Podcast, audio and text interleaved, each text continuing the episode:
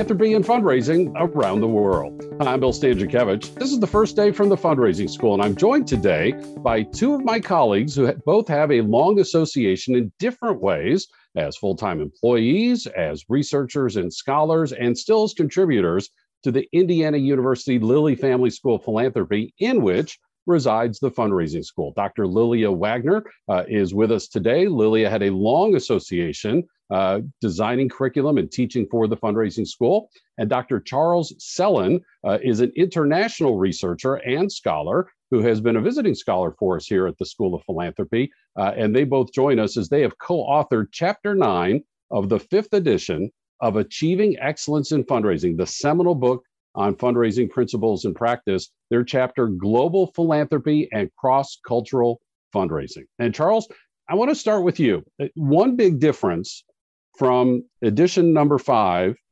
as we look back at edition number four, is edition number four included a comment from our founder of the fundraising school, Dr. Henry Rosso, that philanthropy is a distinctly American activity. We took that out because if Hank maybe thought that back in 1974, the co-editors believe that that's not true now. And i know that you believe strongly that philanthropy is a global phenomenon. Help our audience understand that please. So to answer your question bill i think we need to distinguish between the practical technical aspects of fundraising and the cultural environment in which it resides. Uh, if we take for instance the the technical aspects of course everywhere in the world fundraisers we, with you will use similar tools like accessing the internet uh, using the phone or using um, databases to, uh, to identify potential donors. Um, but that's for the technical part. Uh, of course, they will also use um, events, uh, fundraising drive, direct marketing appeals, or plan giving tools. But when it comes to culture, of course, people will react differently to the use of these tools.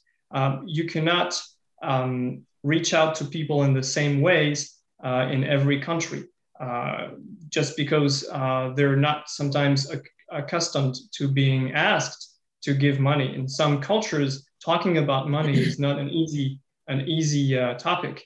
So you would need to be more cautious, or you would need to um, uh, have some prerequisites before before asking.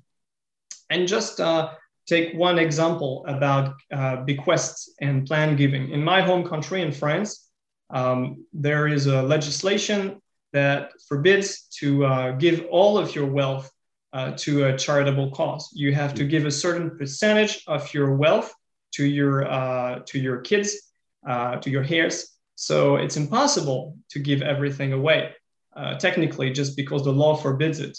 Uh, and so there are some ways to circumvent this partially, but if, if you are a fundraiser, of course, you will not approach a super wealthy person in the same way as you would in the United States. And the second example is, for instance, um, uh, uh, personal data protection. In the European Union, there is a regulation that protects uh, privacy. And so it's impossible to know, uh, for instance, how much uh, uh, somebody makes a year in terms of income, uh, if this information is not disclosed, you cannot know the, the value of somebody's main residence, for instance, and that kind of information that you might access more easily in the US market. Uh, it's virtually impossible to access this data in Europe. Um, so those two examples show you uh, examples of, of, of limitations to the use of these similar tools across nations. Those are wonderful examples, whether I'm fundraising in the United States with neighbors and colleagues who live in other countries or perhaps are in the United States uh, for a short or long time, uh, as well as helping us have an understanding of the different cultural applications that our colleagues in fundraising need to have uh, as they're fundraising in other countries around the world. And Lilia, for you, you certainly are a well respected, award winning researcher and scholar on fundraising and philanthropy. But for you, this also is personal. Your own story as a little girl, uh, immigrating to the United States, and then as a successful professional going to more than half of the world's nations on behalf of philanthropy and fundraising. What perspective do you bring to this conversation about global philanthropy and cross cultural fundraising based on your lived experiences? Thank you, Bill.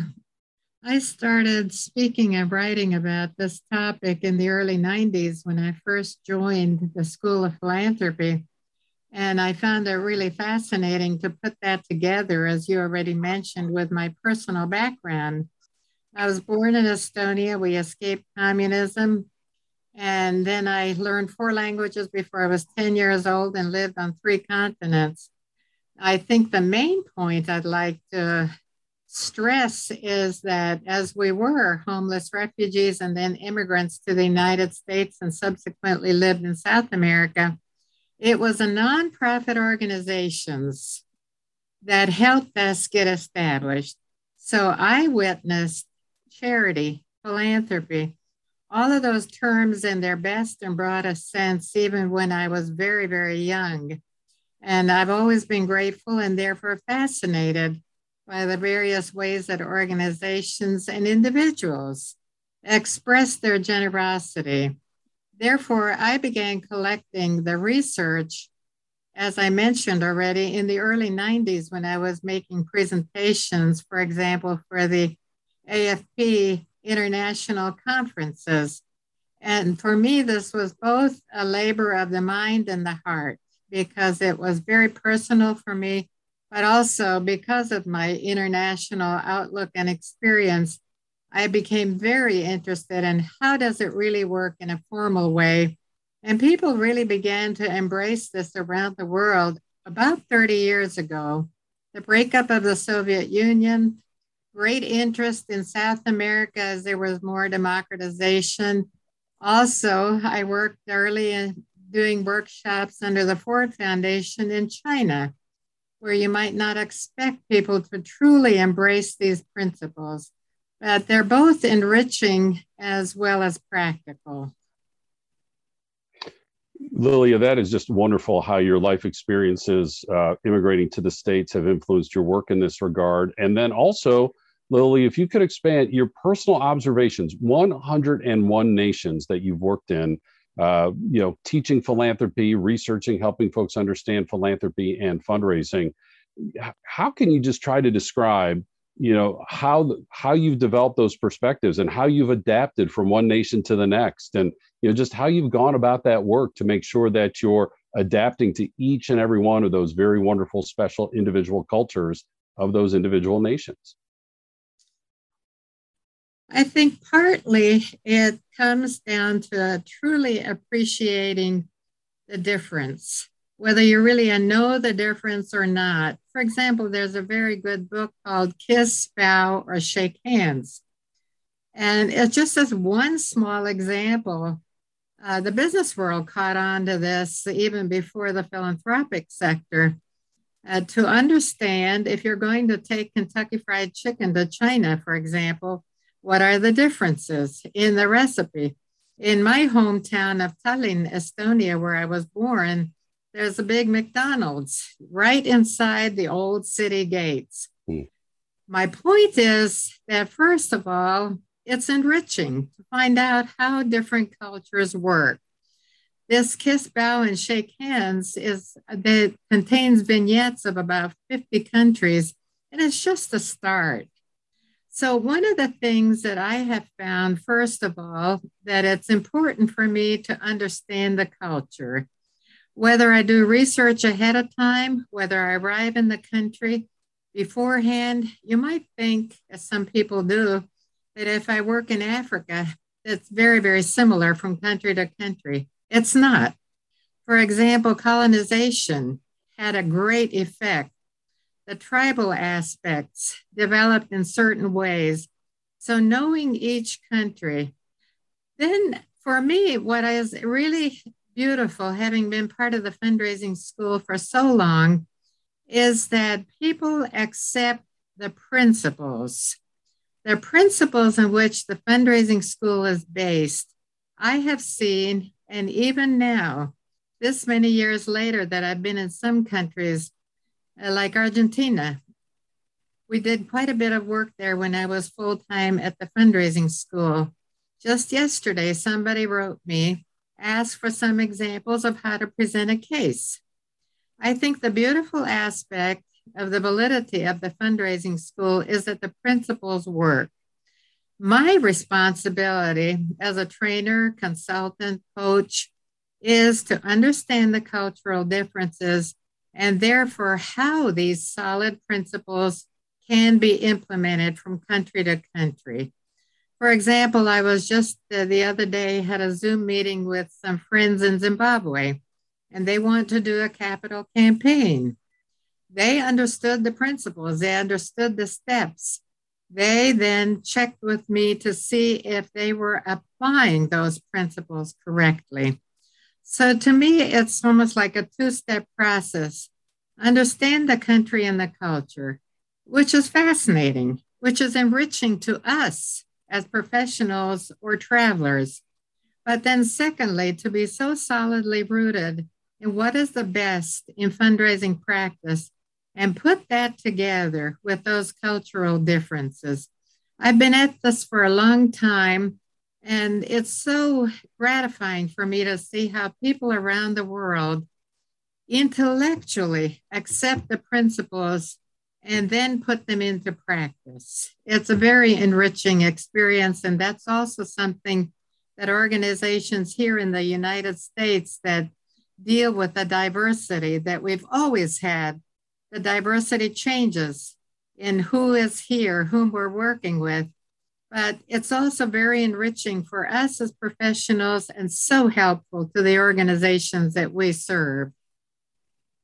Lilia, that is great practical advice for fundraisers. And Charles, as you know, we look at the why behind that practical advice. I know a key point that you and Lilia raised in this chapter in Achieving Excellence in Fundraising, the fifth edition, is that it's important to see uh, a global perspective on philanthropy because of what that teaches us about civil society, about the way everyday citizens can come together to express their values and their passions and their motivations alongside the public and private sectors or distinct from those other two sectors. Help our audience understand that point that you're raising in the chapter about how a global understanding of philanthropy can really enrich us on civil society.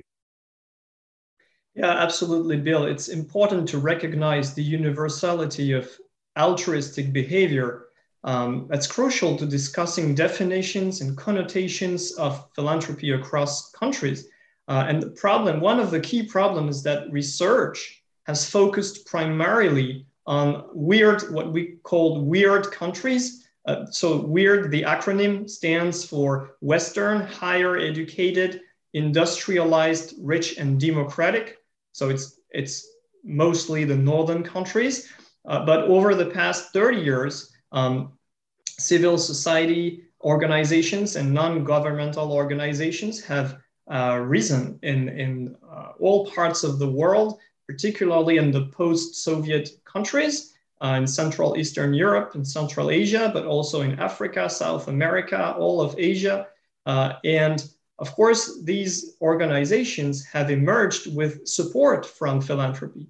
And, and of course, uh, these organizations have become service providers uh, or advocates, sometimes working with governments, sometimes working uh, against governments. So it's important to understand how um, the mobilization of uh, civic, civic initiatives and citizens' initiatives have contributed to better welfare and uh, more well being across nations. So that's one point. Another point is that within northern nations, um, there are, of course, a lot of immigrants, which we call diasporas. And these people, for instance, US based people who come from foreign countries, are sometimes contacted by fundraisers in their home countries.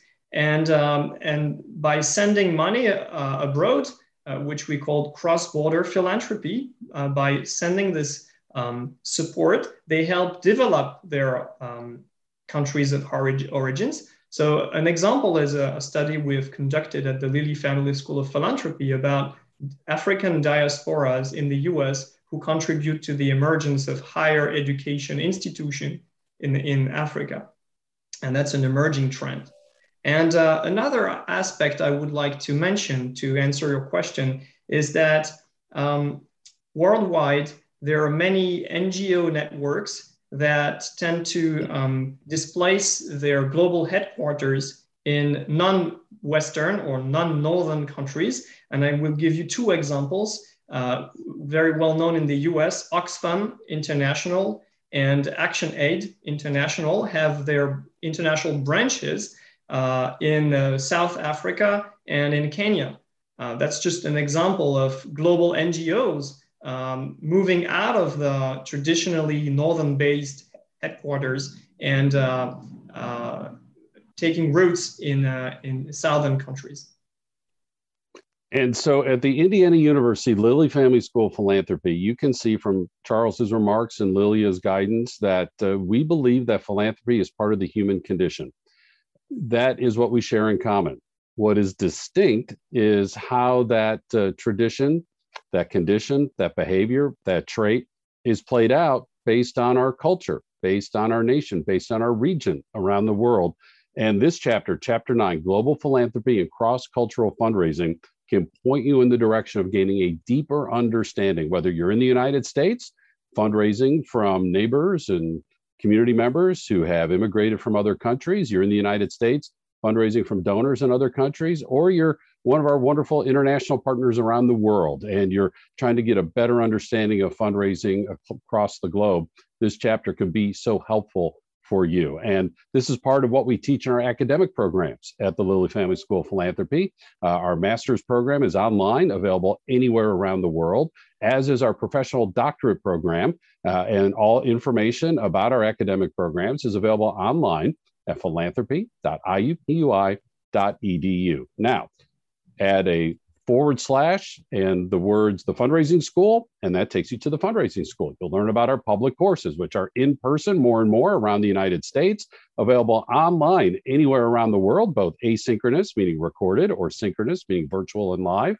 Those courses are available. We also have our custom training that can travel globally and our quarterly webinars, of course, these weekly podcasts. Again, that website, philanthropy.iupui.edu forward slash the Fundraising School. I'm so grateful to our guests today, Dr. Lilia Wagner and Dr. Charles Sellen. Our producers today, Jennifer Boffman and Mike Anthony. I'm Bill Stanczykiewicz, and now you are now more fully informed on this first day from the Fundraising School.